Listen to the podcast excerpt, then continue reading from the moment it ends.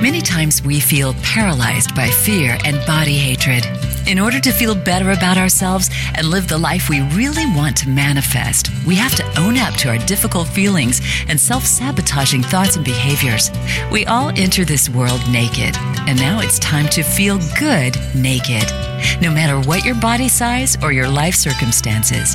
This is Feel Good Naked Radio, and your host is Laura Redmond. On this program, Laura will help you become more embodied, self empowered, and mindful. To take charge of whom you really are and to live the life you deserve to live. Now, here's your host, Laura Redmond.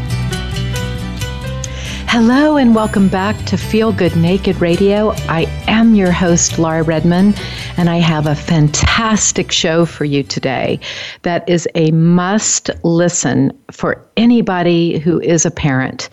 Um, I've been trying to get this woman on my show now for over a year, and it's just an entire honor to have her here today. And I'll introduce her in a moment. But I honestly think that her book, The Anti Romantic Child, is a manual that needs to be right there with what to expect when you're expecting. It's it's just this incredible book about her experience as a parent and also her experience in guiding people to deal with things in life that are not what we hope not ideal. And what does that bring up for each of us? It brings up fear. And fear is one of the things you heard in the introduction to this show that my show is here to help you with fear, here to help you with tools that will give you navigation qualities to a much richer life, a more embodied life, a spiritually mindful life. So, with that, I want to introduce Priscilla Gilman.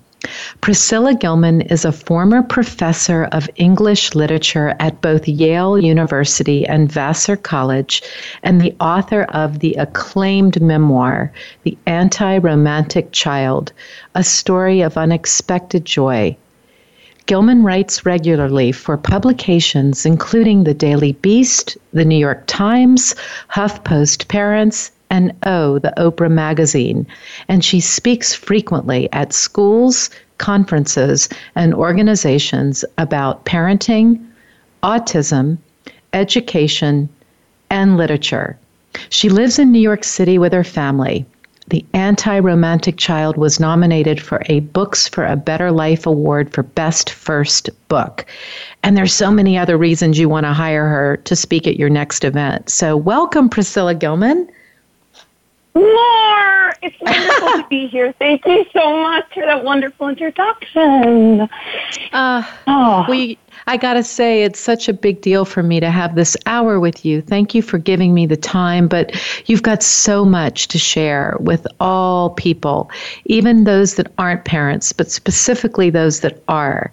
And I just want to say that your book, I had read it when it first came out during its um, release, but I reread it this week. And I wish you could see oh. how many earmarks I have on this book because oh. it's interesting. You know, when you reread a book or rewatch a movie, there is a relationship with the material that's different depending upon where you are in your life.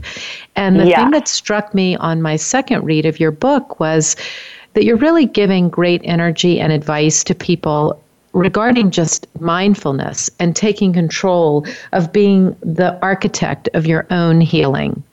So with that, wow. I just I want you to help me remember when we met because I'm trying to remember when it was and I'm having difficulty with what year it was. Do you remember? More. Yes. So it was it was many many years ago. I believe I was about 15 and I was taking classes at the studio that you were managing. And as was my mother and my sister, our whole family went to the studio. And you, your classes were my favorite classes because they combined work on the body and health with, um, even at that point, Laura, a spiritual awareness, um, ability to take us from very high energy aerobics then down into a very soothing, calming, reflective place. And you also created this wonderful energy and this community in the class where each person, no matter how old they were, what their body was like, they felt like they were part of this sisterhood almost. And then I, after my freshman year at Yale, um, came home. I dropped out of school after three weeks. Uh, I didn't want to be in school anymore. I was completely burned out. I came back to the city, I was living on the Upper West Side. I was taking classes again at the studio. And someone suggested that I audition to be a teacher. and so at that point, I auditioned, and then, so that was 1989, 1989, um, when I auditioned to be a teacher. And then I worked for you for all through college for three to four years at that wow. wonderful sacred studio that we that we've missed so much.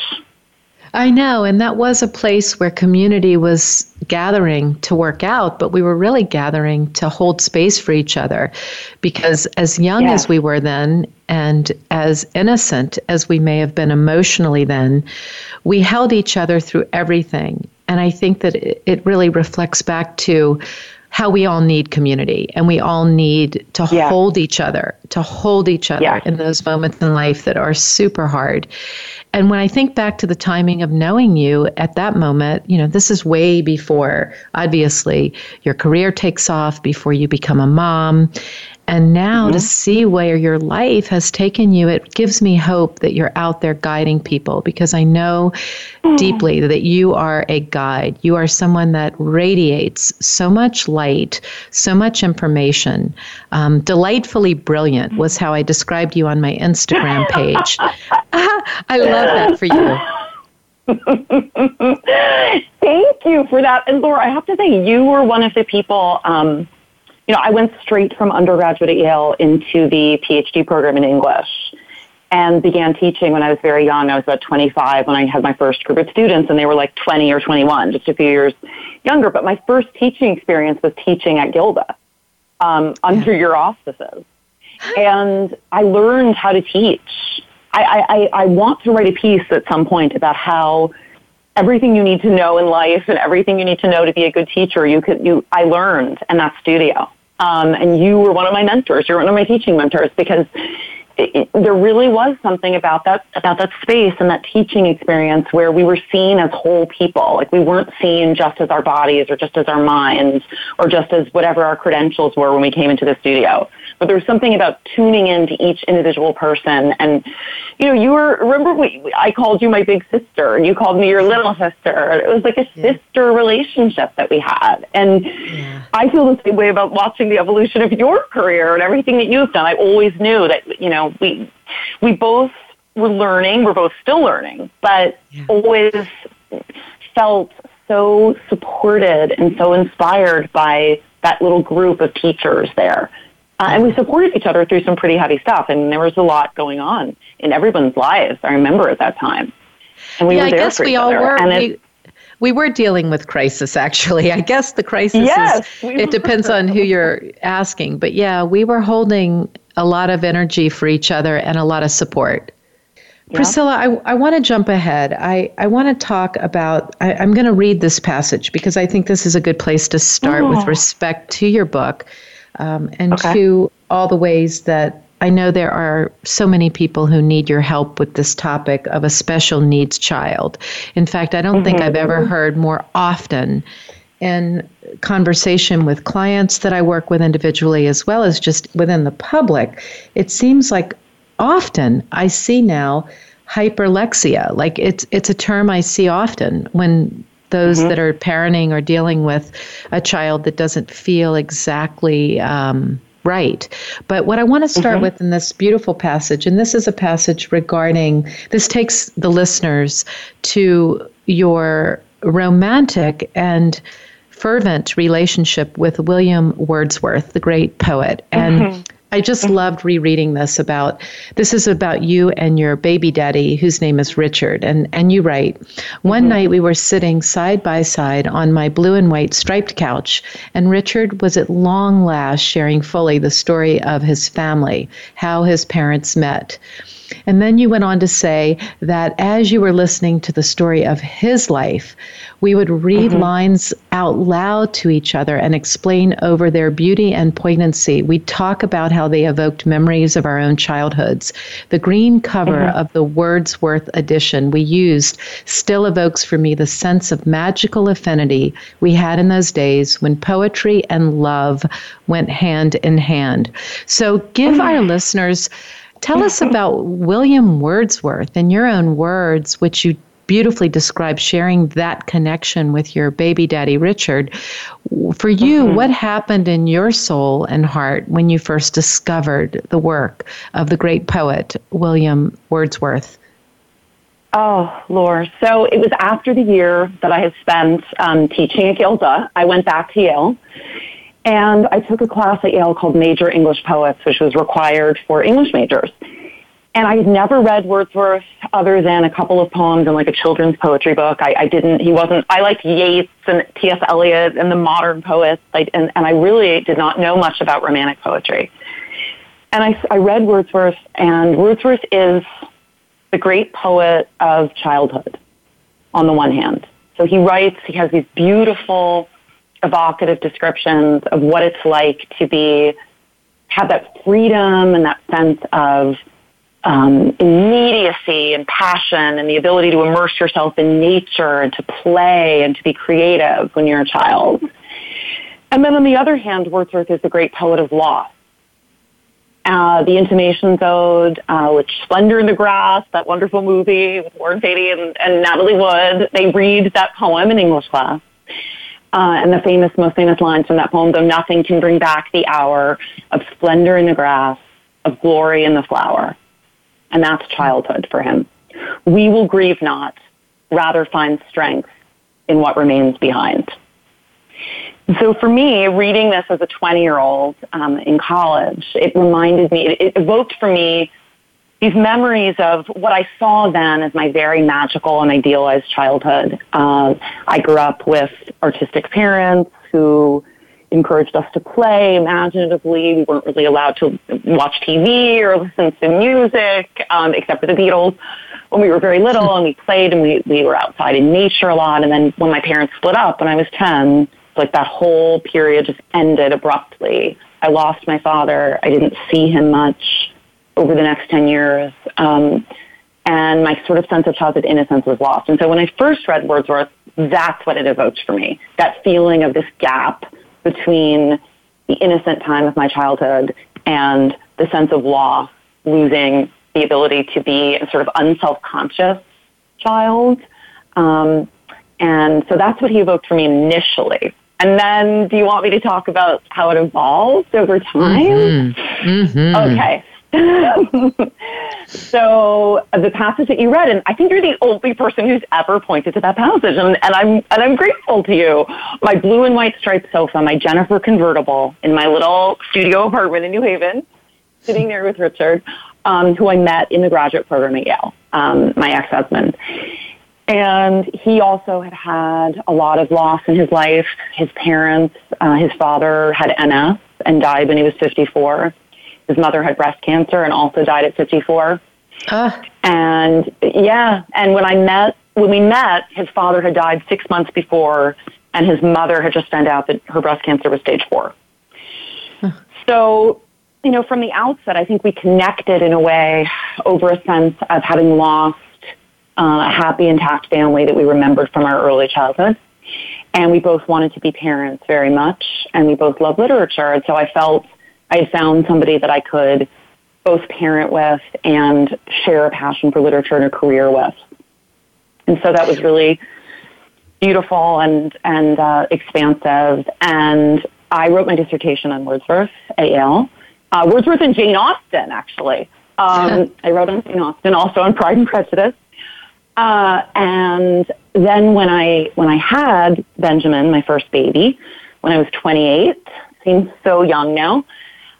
Wordsworth, we gave him um, little Wordsworth for children books, and so he used to walk around reciting Wordsworth's poetry. And um, but pretty early on, uh, there there seemed to be something different about Ben.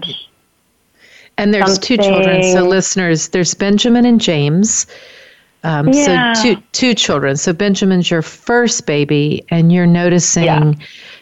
What you talk about this in the book, but for the listener's purpose, what is the age where you're saying to yourself, having never been a parent, because it's your first baby, something's Right. off, something's different? You know, Laura, I would actually say that I, I felt this from the minute he was born.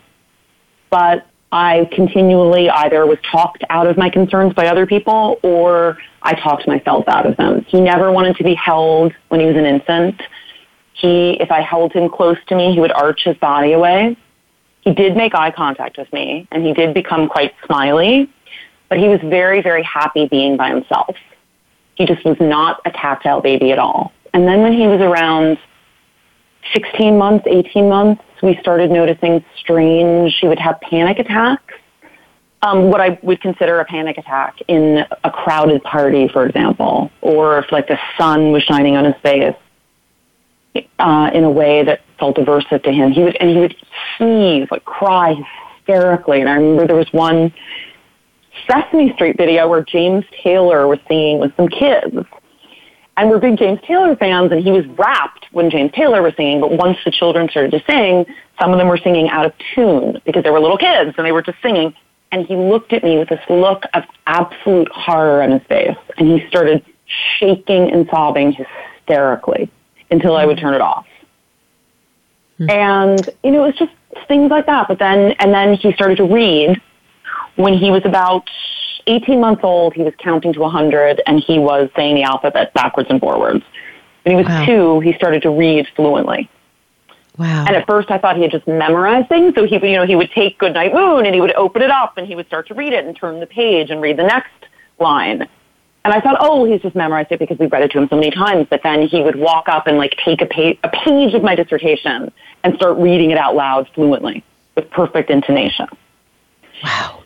So, you know, of course, we're thinking, okay, we're both English professors and, you know, he's reading just a little bit early, but he was obsessed with reading and he did not want to play. He did not like stuffed animals. He didn't want to play with me at all. Uh, he didn't want me to hug him. He didn't want me to kiss him. So I, I would mention this periodically to my mom or my pediatrician. And, and I remember the pediatrician once said, I said, you know, he's obsessed with reading and counting, and he doesn't really seem to want to play, and he has trouble chewing. I was sort of describing a, a number of concerns that I had tentatively because I felt, oh, maybe I'm just, you know, an overly anxious mother, and I didn't want to be that. And my pediatrician looked at me and said, Priscilla, half the Yale faculty was like this when they were his age. Hmm.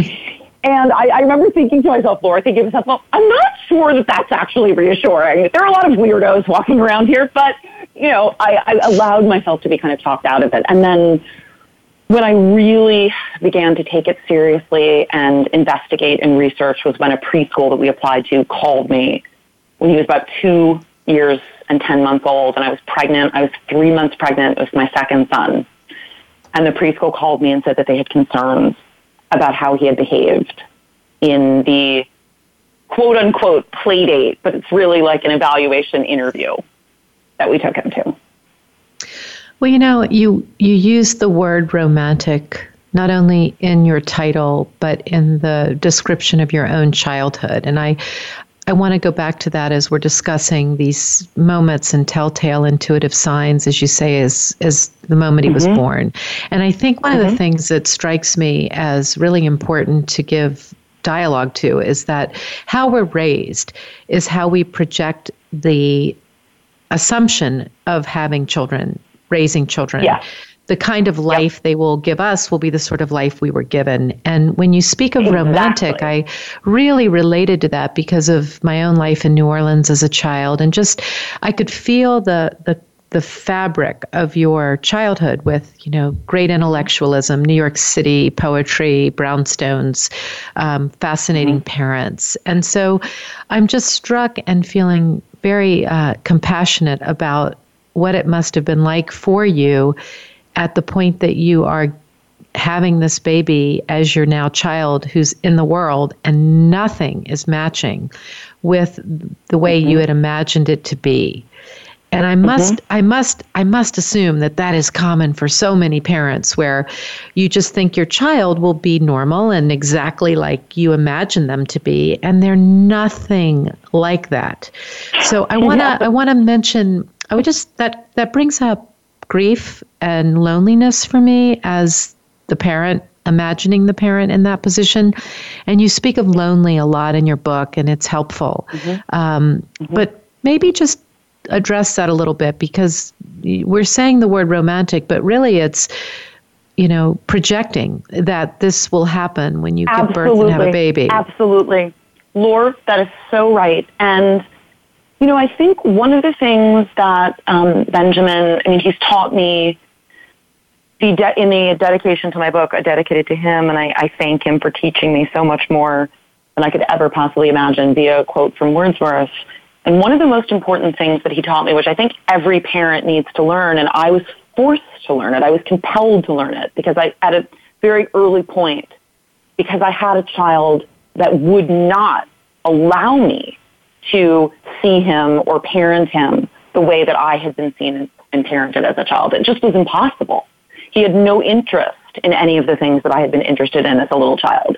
He didn't like the stuffed animals. You know, I was I when I was a little girl, I had 150 plus stuffed animals, and I loved them, and I was their mother, and I was nurturing them and playing with them all the time. And I loved to make up imaginative games. And my father would play these games with me and my sister, and was very invested in our imaginative universe. And so I was imagining that I would be to my children as my father had been to me and my sister and that it would allow me to go back into that place of play and imagination and storytelling and hugs and affection and snuggling. My father was very physically affectionate with us, and Benjamin just had absolutely no interest in that. I mean, in fact, it was it was um, oppressive to him if I would kiss or hug him. He would like he would take my arm and remove it from his body if I would put it around him, mm.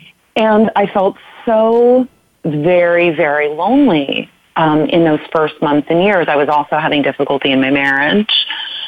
And I felt um, just at a distance from Benj in a way that, that baffled me. Like I couldn't figure out how to give him what he wanted. Or, and I think I've described this to people um, as withdraw. I had to withdraw a projection, right? Mm. Very, yeah. very early on. I had to see this child is not me. He doesn't need and want what I needed and wanted. And I, I adjusted to that pretty early.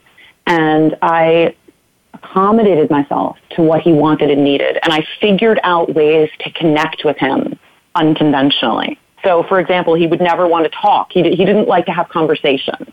Um, and he would speak, but if he, he, most of his speech, I later found out, was he would echo things that he had heard. He wouldn't be able, he wasn't able to generate original language. So he never said hi, for example. If, if you said hi, Benj, he would say, hi, Benj, back to you. He would echo it, but he would never say mommy or anything like that. But one of the ways that I could get him to pay attention and sort of connect with me and smile and laugh and engage was if I sang to him. Mm. He was always inter- very interested in music. And so we would come up with these things where I would sing one line of a song and he would sing it back to me. Or we would read and I would read one line and he would read another line. And so I, so I, I was at a point where I was feeling that I had forged connection with him and I was feeling close to him. And I was thinking to myself, you know, he's not me and that's okay. Uh, it's okay that he's not me. I'm connecting with him in surprising and delightful ways. And I, I, I was at the point that the school came to me with concerns, feeling close to him. And then hearing from the school he doesn't know he's not talking to the teachers appropriately he's not connecting with other children appropriately he seems overly fixated on the letters and numbers in the room and then reading on the internet about hyperlexia and seeing all of these things that I had taken to be signs of his uniqueness and his beauty and his wondrous originality listed as symptoms of hyperlexia right? Like they love to repeat things. They can be obsessed with reading. They can do this. And it was all of a sudden this unique and beautiful and irreplaceable being that I cherished, my little boy, was being reduced to a set of symptoms, right? That his personality was being described as a, as a disorder. And that was what was so devastating in those early days. Um, being made to feel that I wasn't actually connecting with him. These, you know, these websites would say, oh, you know, when they sing and when they recite literature or poetry or Sesame Street skits, in his case, he loves to be both Ernie and Bert. Um, it's just mindless parroting. There's no emotional connection to it. Um, they're basically describing these kids as automatons, essentially.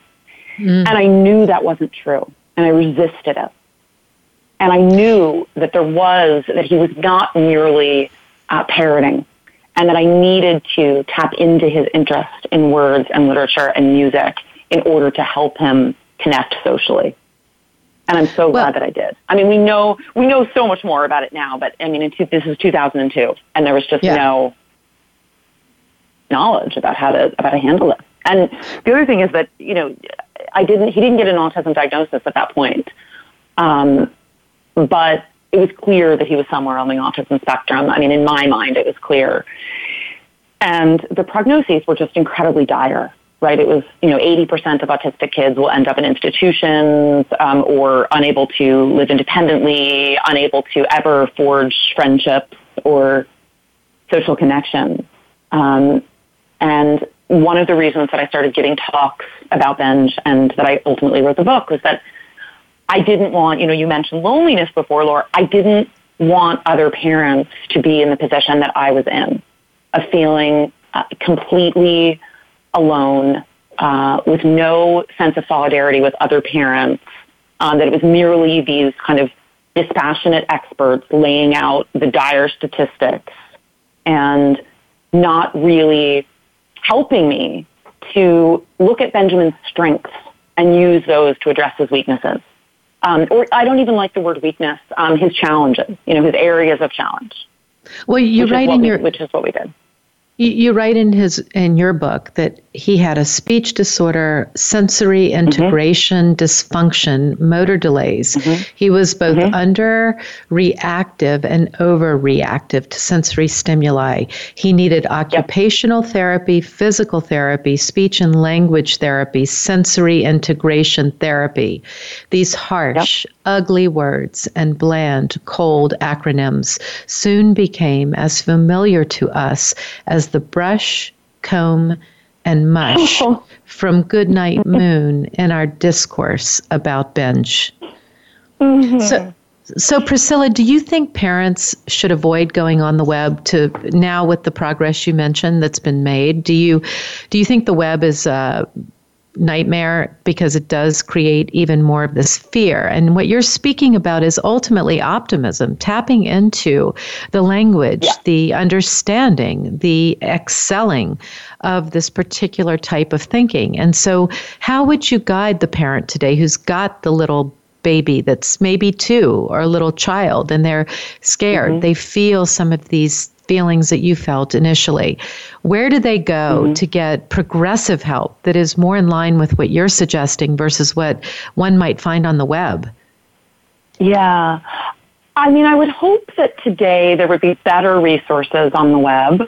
Um, but what I would say in terms of what kinds of people and what kinds of organizations and what kinds of specialists to look for if somebody starts to talk about your child to you, or you start to feel when you're reading a resource that they're generalizing about children, children, I, this, there was a phrase that would always send a shiver down my spine when somebody would say to me, children like Benj do this, or children like Benj don't like this. And I would always say, I want you to tune in to my individual child, this little child in front of you, because I often say this, if you've met one person with autism, you've met one person with autism. Yes, there are some general features um, that are consistent. But the best therapists that we worked with, the best teachers that he's had, the best people in my life that have supported and helped me have always been the people who wanted to get to know him in all his complexity, to understand his unique profile, to listen to, and also to listen to me and to Richard, who, because the parents really are the experts on their child. Yeah. And you never want to be made to feel by any expert, quote unquote expert, you know, whether it's a pediatrician or someone on the internet, um, that this person knows your child better than you do because they don't. Uh, it, it really should be a collaborative process when you're working with anyone who's evaluating your child, when you're working with a doctor, when you're working with a school, there always has to be that sense of give and take, and there has to be, you have to feel respected. Um, your perspective needs to be respected by the professional. And the other thing I would say, Laura, is that you always want, when you're reading something, because there are many wonderful books um, that I would recommend for parents of children who have special needs. Um, and really, uh, parenting in general. You know, I loved what you said about my book. Um, I mean, who wouldn't love this? You know, being next to what to expect and you're expecting. Um, it's funny because my book is about the unexpected, right?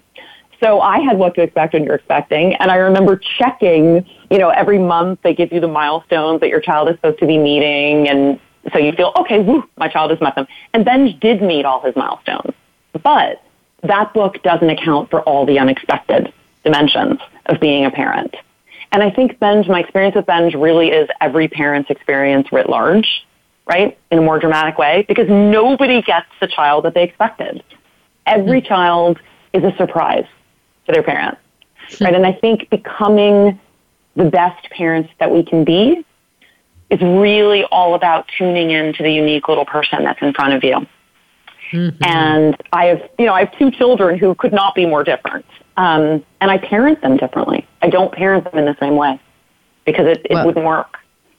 Yeah, well said. And and what I'm feeling in all of this that is so valuable for anyone listening who might not be a parent is that really what Benj ended up teaching you is a particular mindfulness that required yeah. you to become more present and to be more tuned yeah. in to him, which I do believe there is such a formulaic approach to parenting, and there is a competitiveness that is so distressful to yeah. me about parenting. And we're talking about love here. We're talking about knowing your child, tuning yeah. in, figuring out who this little being is, and being able to keep the notion of blooming with that child in the face of any adversity or unknown yeah. and and not being so attached to this is what it looks like this is what it should feel like this is how a child will be none of that should be in the brain but it is very challenging not to have it there because we are so yeah. overwhelmed by this sort of competitive comparative mindset. So so in a way I feel like and, and I know you mentioned to me that you are now on the path of getting into a, a uh, meditation teacher training program, but I'm struck as a yeah. person who's been studying mindfulness now actively for many years that Benj was your guru he was, Laura. He absolutely was. he really was. I mean, at one point in the book, I talk about um, I talk about how he has he helped me to learn to inhabit the present moment and to um, detach from outcome and to um, I think there's there's a quote from Toni Morrison that I use at some point. Um, if you surrendered to the air, you could ride it. It's from the mm-hmm. Song of Solomon. I love, yeah, Song I of Solomon, her novel. Yep. Love it.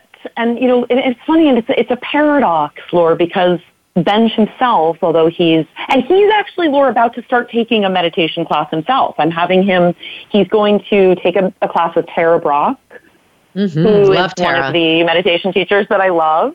Yep. Um, because I think it'll really help him.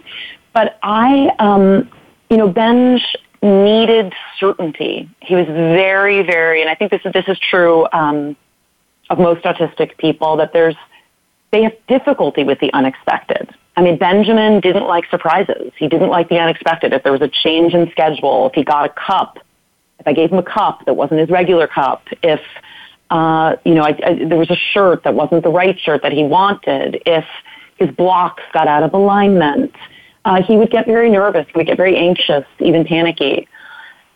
And, I, and, and a lot of the therapy and the therapeutic work that we did with him was helping him to become comfortable with change, helping him yeah. to become comfortable with taking risks, um, to move through fear and open himself up to the unexpected.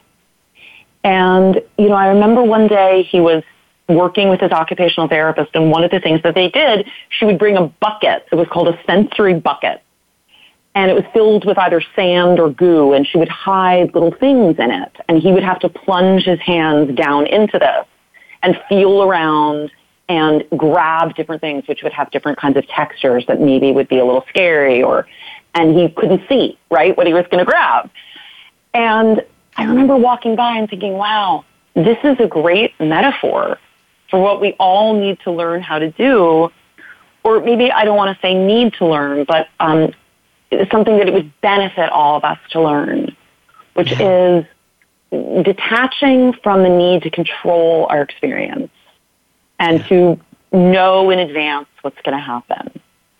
Right? Because I had been very, um, my life had been planned out from a very young age. I went straight from undergrad into grad school, uh, and then hired in my fifth year of grad school as a professor. And I sort of went along not questioning that maybe it wasn't the right path for me. Um, just thinking like this is my path and this is what I'm meant to do and I'm going to do this. And um, you know, I've had three careers now, um, maybe four, as I'm about to go into this meditation teacher training program.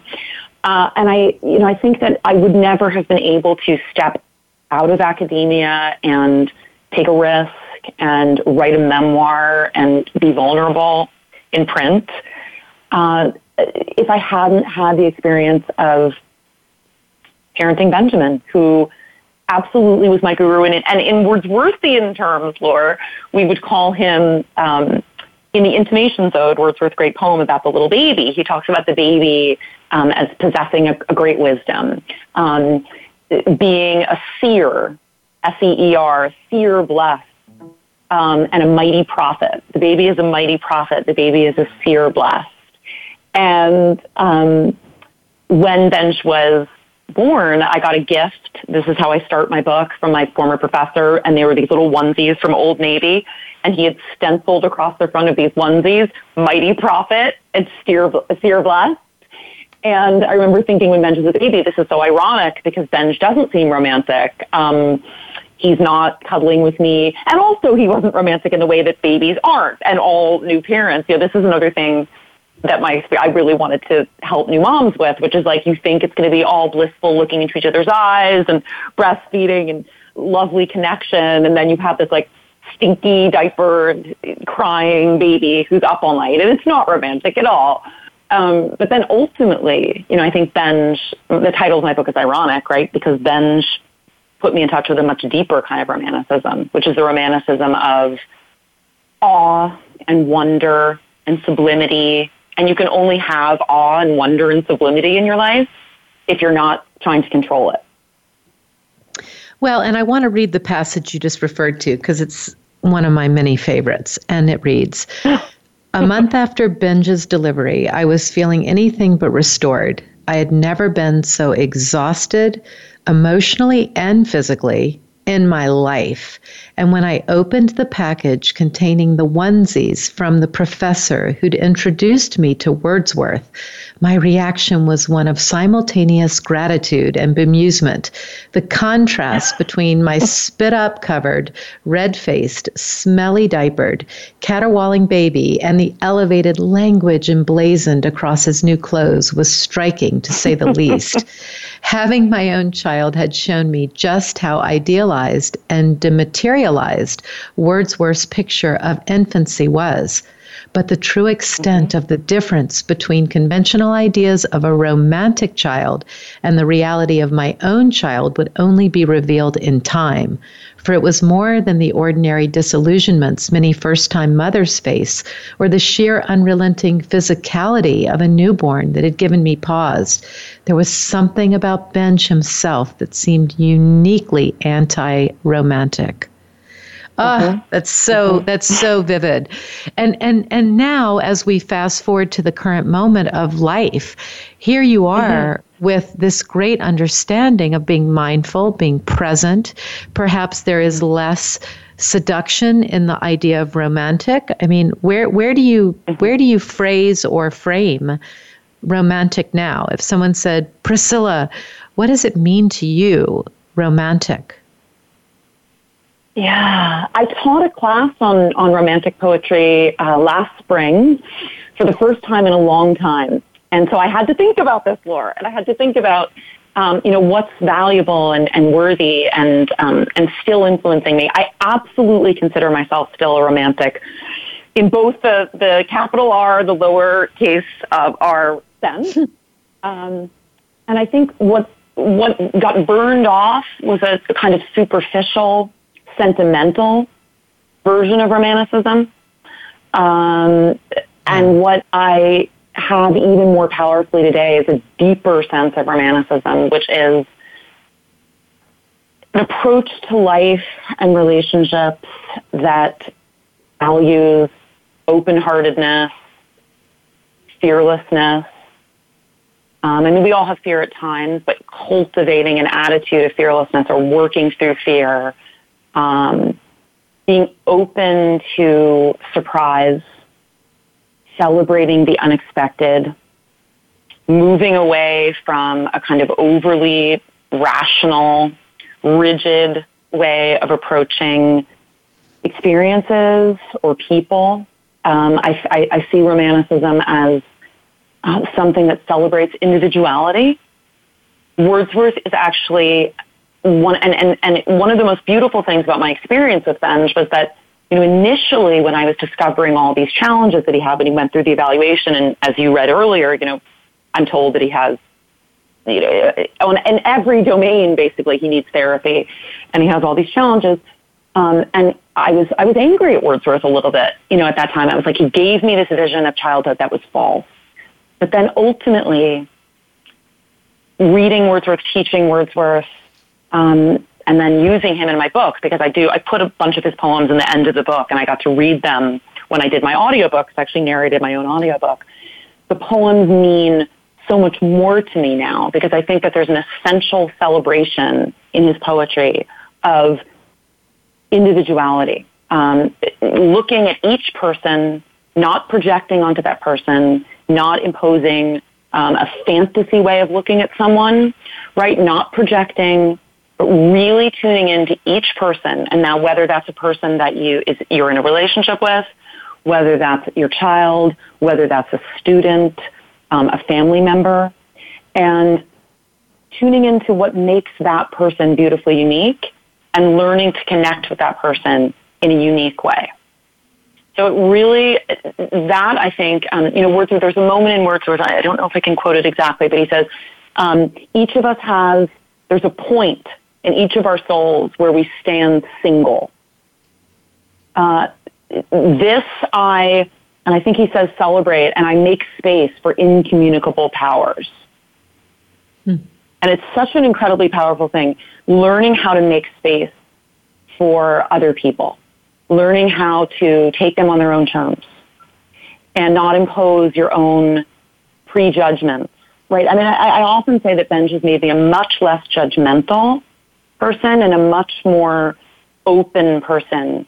Um, and there's, you know, I think there's a moment um, towards the end of Abbey where Wordsworth's other great short lyric poem, which is a poem that is to his sister, and he's writing to his sister about how he wants to, te- what he wants to teach her and what he wants her to be able to experience. And you know, I, I do feel that, that I've learned as much from Benj as I've taught him, and that Benj has been my greatest teacher and continues to be my greatest teacher, and um, that I've learned more from him than I ever learned in a graduate class at Yale, for example. Um, but the literature that I read in those classes helped me to cope with sadness and that feeling of loneliness. Um, it gave me words for what I was experiencing. And so, in a way, I think I, you started off, you know, our conversation by talking about rereading my book, and I think rereading literature and seeing it um, through new eyes and with new perspective and seeing new depths in it as we go through our lives and, and our lives have evolved. I think that's a really beautiful and meaningful thing. And one day I, I do, I want to write a book about rereading. Um, and, you know, revisiting books and poems that we loved when we were young and how their meanings change, but also how some of the most essentially and most valuable meanings that they had for us when we were younger remain the same and just get deeper. Well, and I think the key in this life that we have that is so, so short is not to let the fear close your heart and to allow yeah. the grief, the loneliness to open yeah. your heart. And then with that, yeah. everyone looks different, everyone feels different. And then there is a sense of being fully here and present without that future or projected idea of what, quote, should be. And this is why in my early work with mindfulness, it was said that you must take should out of your vocabulary. And I think that's yeah. such a great exercise because wherever you're shoulding anything is usually um, certainly not now it's a projection or a future vision. And with parenting, again, I just think that is such a valuable tool and a takeaway from what you're sharing in your experience. Priscilla, tell us where Benjamin is today. What what is happening in his life currently? Oh, my Ben. She actually just walked past and walked out the door to go to his internship at uh, Teachers College, where he has an internship in the music department at Teachers College. So he is 18 years old, Laura. He ah. is six feet two. Ah. He, uh, I know, it's amazing. He graduated from high school uh, in June. He is going to Vassar uh, for college, but he's taking a gap year because I am a big believer in taking things slowly. And um, he, in his gap year, he is playing in a classical guitar orchestra he is doing a tech internship um, with a tech company that works with kids with special needs. He's doing this internship at Teachers College. He's studying voice. He studies classical guitar with a Juilliard teacher. And he is his little brother's math and science tutor. oh, wow. That's so cool. Yeah. That is yeah. so cool. So and he, he has come incredibly far, Laura.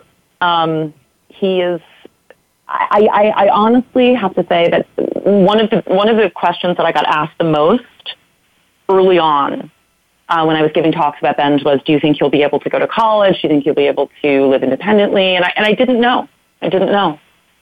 Uh, but I think, and up until even like when we were applying to college for him a year ago, I didn't know if he could go to a school where he could live away from home. I wasn't sure. But I think one of the most important lessons of my experience, and I would and I would urge this on other parents, is not to project um, outcomes, whether they be positive or negative, to take your child day by day, month by month, year by year. Never assume that you know what they're going to be able to do, handle, cope with, or not, and really just adjust continually, remaining open, looking at them, um, seeing what they're ready for.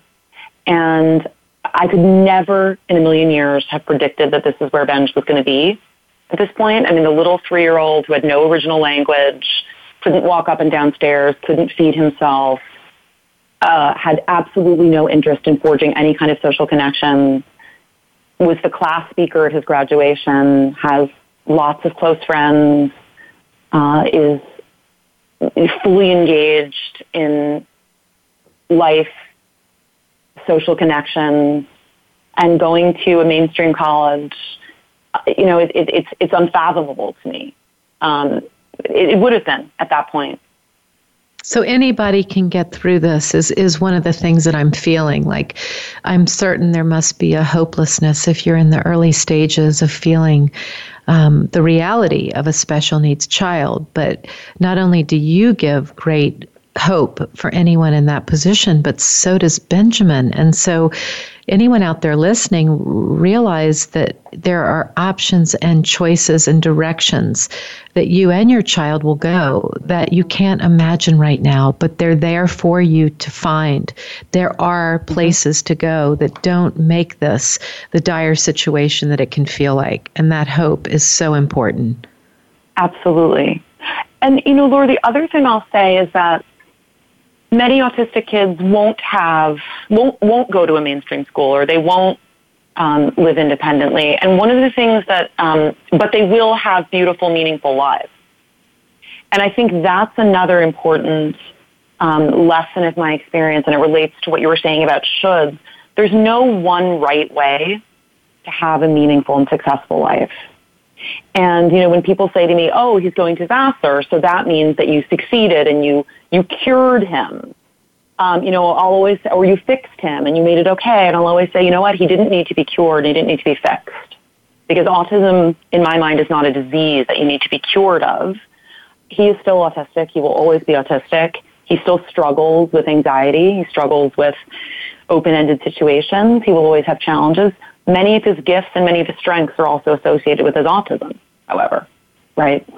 Um, but the other thing is Vassar and going to Vassar and um, excelling in school, you know, that's, and, and, and playing music and all those things, those are the things that Benj loves to do. Like he's a school kid. He loves to be in school. He loves to be learning. He's going to triple major in math, computer science, and music. Uh, he's a very, very academic and intellectual kid. And so I helped him, his father helped him, his teachers at school, everything, helped him to become the person that he wants to be and that he was meant to be. But, you know, I know another autistic boy who he works as a beekeeper and he's nonverbal. He's never spoken. Uh, he loves animals and he loves music and he has a very meaningful life doing that. There are other autistic or children with Down syndrome, um, or children with any other kind of special need where it's really, I would urge the parent, tune into what your child loves, tune into what your child is passionate about, and help enable them to live a life where they're going to be able to get up in the morning and feel happy about what they're doing and feel a sense of meaning and a sense of fulfillment. And that looks very different for different kids. And I don't want Benjamin's outcome to ever be seen as a kind of normative thing, right? Or, or a kind of should. Like, if you don't get to that stage or that outcome, you haven't succeeded because that's absolutely not right. Um, it's I'm, really so about. It's really about, finish that, please. Um, I think it's really about helping your child become who they are, um, who they essentially are. And supporting them in flourishing as their unique being. And, and, I wanted to jump in and say, as another takeaway to your list, set yourself free from others' opinions. Set yourself free from others' opinions. That's got to be up there too with everything you're valuably sharing that someone can take away from this. Laura, Absolutely. And, you know, I, I, had to set myself free from the opinions of people who said, you're crazy that you're taking the risk of sending him away to school, right? Um, he's going to dorm. And he, I sent him away a few summers ago. I mean, I don't want to put it to send him away, but he went to a sleepaway program and people said, oh my God, you're crazy. He's never going to be able to handle it. He's going to, you're going to get all these calls and he's going to have to come home.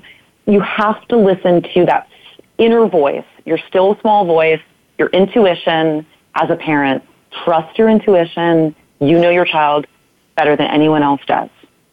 And you may, you will make mistakes. I've made mistakes, um, many mistakes. We all make mistakes. I'm sure I will make more mistakes.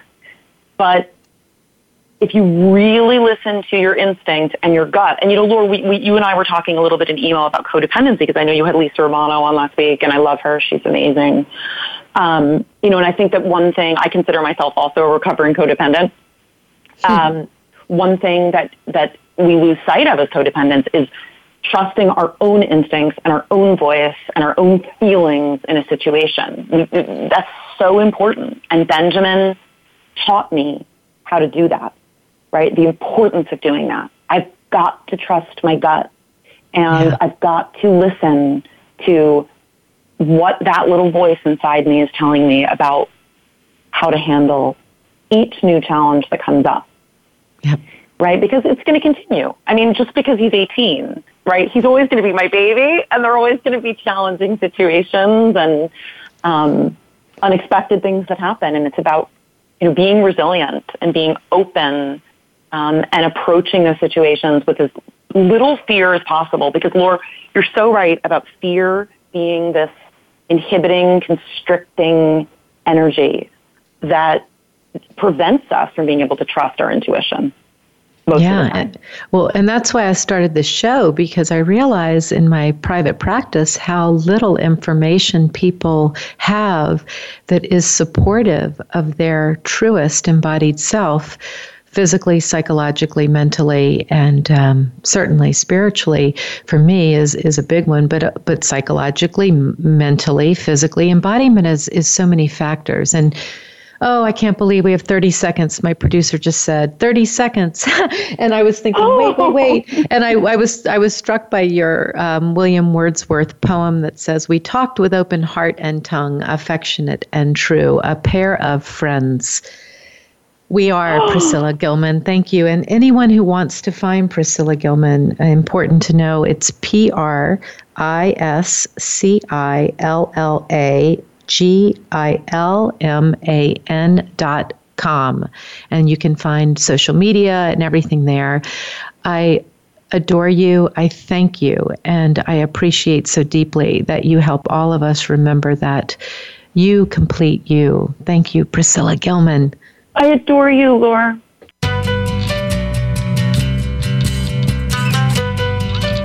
Thank you for listening to Feel Good Naked Radio with Laura Redmond. Please join us live again next Thursday at 10 a.m. Pacific Time and 1 p.m. Eastern Time on the Voice America Variety Channel. Until our next show, be you and feel great in your own skin.